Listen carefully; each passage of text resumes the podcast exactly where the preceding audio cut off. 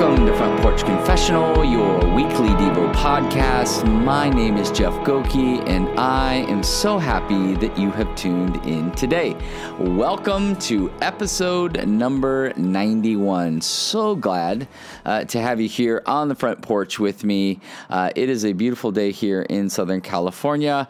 You know, the summertime here in Rancho Cucamonga, where I live, uh, gets hot. You know, I used to live in Phoenix. We were in Phoenix for 11 years. In Phoenix, right now, it's blazing. It's blazing hot. So if you're listening from Phoenix, you're like, yep, that's exactly what's going on in Phoenix. Well, here in Rancho Cucamonga, it's not much better. I mean, it's hot, uh, but it's it's I mean, it's not as hot as Phoenix, but it's still really hot. So today is actually like a really kind of mild uh, day here on the front porch, and so I'm not sweating while doing these podcasts. It's actually calm. There's a nice breeze, and so uh, it's a wonderful, wonderful day. Blue skies. I can see the mountains out to my left, so I love that. Trees all around, hummingbirds zipping around here. So I hope you're able today to go outside look outside, take a deep breath of fresh air, and just go, God, thank you so much. it is a great, great way to get your day going. Slow down and remember there's something so much bigger going on all around us, and all of creation is worshiping Him. All of creation is drawing us in and saying, Come on, it's awesome. Join in. I know it's tough sometimes, but come on. Seasons come and seasons go but in the end, he does not change. He is the same yesterday, today, and tomorrow. And so uh, just take that in for a second. Maybe just slow down a little bit today and, and rest in that. Um, wanted to say thank you for all of you who are listening, those of you who are, have subscribed and are sharing this. Thank you so much. Really, really appreciate it. And for those of you who have donated to our Patreon page, P A T R E O N dot com forward slash front porch confessional thank you so much. You are uh, providing uh, the means to be able to continue uh, this podcast. And we have some really exciting things coming up. So, really, really excited about that and the things that are coming up. But uh, this passage, as as with uh, a few passages, I've been holding on to a while. I actually was going to to kind of kick off the the comeback of the podcast uh, uh, a month or so ago with this particular passage, but I felt like I needed to sit on it a little bit longer. Um, I had written it out. I, I was deeply impacted uh, by the passage, um, but I felt like I needed to sit in it a little bit longer. So.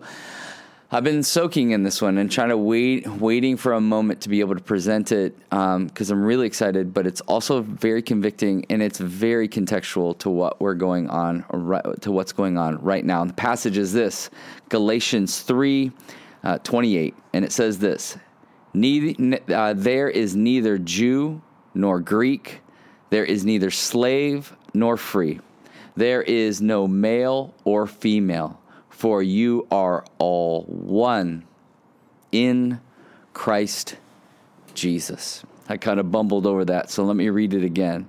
There is neither Jew nor Greek, there is neither slave nor free, there is no male or and female, for you are all one in Christ Jesus. You know, our daughter Mika, I, I think maybe I, have told you, um, if you've listened to the podcast for a while, uh, you may know that uh, we adopted Mika from Phoenix. Um, um, but the other thing is, Mika is um, American Indian, Native American, and uh, she is also black. And so um, this is something that we think she has one of two of the most persecuted people groups in her bloodline. And so, um, as a family, we've learned about her culture. Actually, her her name Mika mean it's it's an Indian name that literally means crafty raccoon. So we love that, and we thought that was really really important to to keep that as a part of um, her heritage. Uh, she has a tribe um, in in Arizona that she is affiliated with, and so that's a part of who she is. And she's also black. She has her. She also has this identity there, and so we're very open and talking about it. But as a family, we've been growing and we've been learning about this diversity that lives in our home, and then with our connection uh, with India, India has so impacted our family. It feels like uh, we have a whole India family. In fact, we have a, a daughter that we take care of in, in India. Her name is Wasuntha. And so God has allowed us to have this multi ethnic family. It's created immense amount of diversity and conversation and perspective for our family, and we're really, really grateful for it. And so we're having this conversation with Mika about the fact that she's Native American and she's black, and and uh, and you know she she stopped us for a sec. She goes, "Hey, I think I'm the most American in this family," and we're like, "What do you mean?" She goes, "Well, I'm a."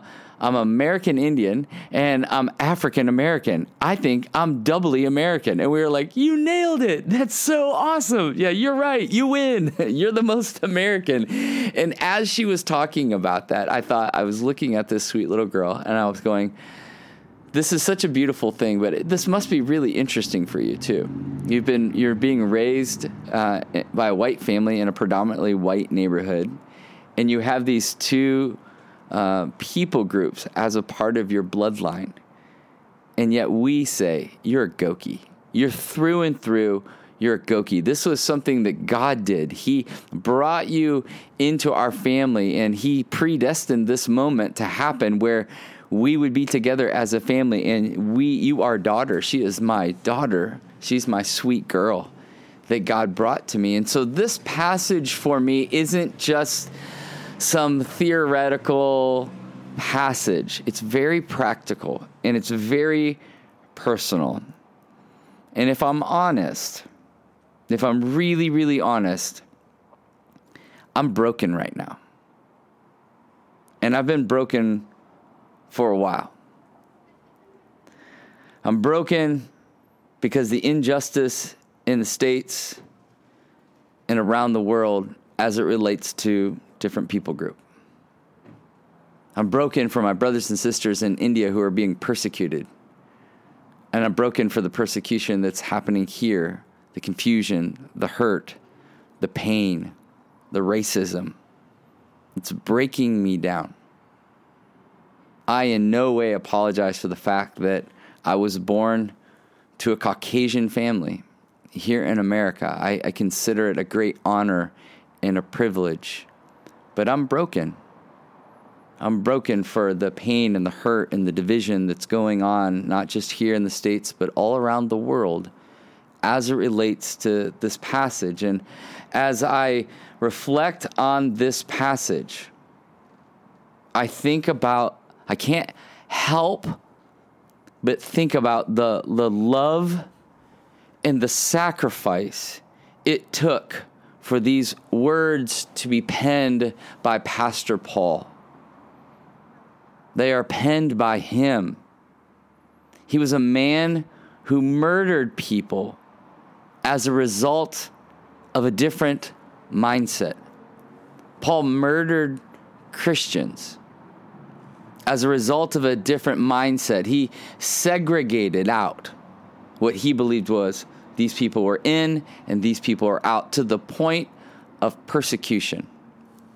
And he was a chief persecutor. He was a zealot, passionate about his beliefs, passionate about his divisions, and actually feeling like God himself had called him to do this to persecute, to kill, to murder. So, what changed? in Paul, who we now know as Pastor Paul, who writes this letter. What changed? Repentance. He saw Jesus, the risen Jesus. The risen Jesus met him, met him on the road. And he went through a blinding. But then God provided somebody to guide him and to lead him. Paul saw his sin. His name was Saul, now Paul, as a result of this beautiful encounter from the risen Messiah. And he saw his sin. And as a result of seeing his sin, he changed direction. That's literally what repentance means it means to change directions and what felt like defined lines and barriers of race and religion and political alignment all fall down. They all fall down in light of, of Jesus' sacrificial love. This is what Paul has come to understand. And this is what he's trying to help other churches to understand. He's writing this letter to a church and he's trying to help them understand what he himself has learned, what Jesus has done, and the power of the cross, the power of love and sacrifice is what allows Paul to write these words There is neither Jew nor Greek, there's neither slave nor free, there's neither male and female, for you all are one. One people in Jesus Christ. What a powerful declaration of what Jesus' sacrificial love had done on the cross. And what we need to come and wrestle with as believers in Jesus Christ is this there is equality at the cross.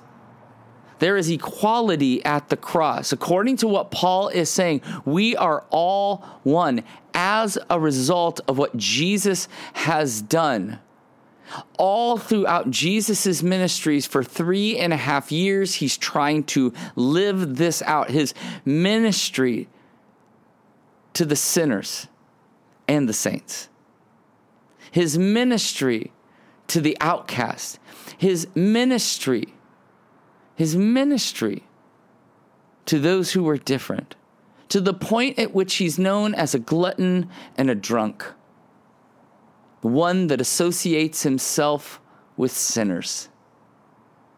He's not afraid to go into different people groups and to love them. He meets the Samaritan woman at the well, he meets the demoniac out in the graveyard. He's not afraid. And it's what he did on the cross that redefines the way we see love, that redefines the way we see family and so he's saying, Paul is saying, there is equality at the cross of Jesus Christ. And so we naturally have to struggle with this. If that's the case, why do we struggle so deeply with this? Because I really believe this has been true in my own life, and I believe it to be true in so many people's life, is that we don't understand the cost of the cross because in the in in light of the cross there is no socio-economic divides. There is no rich there is no poor there is no racial segregation there is no red or blue party lines there is no red white and blue. There is one creation and one creator. And he is reconciling humanity back to himself for his glory and our redemption and when we choose to live a counter narrative by causing division, it literally presses in and up and against the sacrifice that Jesus, the love and the sacrifice that Jesus displayed for us on the cross. We are living a counter gospel when we don't love well, when we don't love like Jesus loves when there's not equality in the way we care and love for one another. Which means this because we are either coming up against the cross and resisting the truth and the love and the sacrifice that was displayed there, or we're leaning into it. This is what Paul is saying. Paul is saying, I am leaning into it because this was and is my story. He's like, as a result of a radical encounter uh, with Jesus Christ, I repented and I changed everything. And what he's saying to this church is this He's saying this to you and me. We need to do the same thing. We need to do the same thing.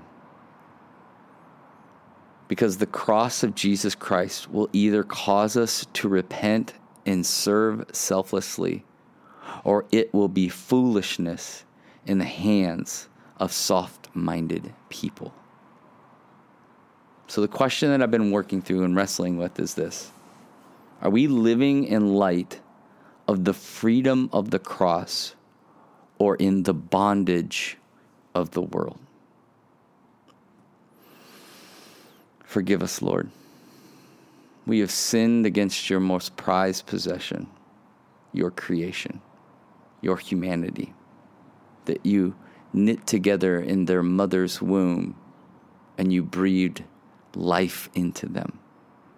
Teach us to love and to sacrifice for others like you did for us. So take a breath, reflect, and believe that the God of the universe is near to you in your own heartbeat. Until next time, cheers.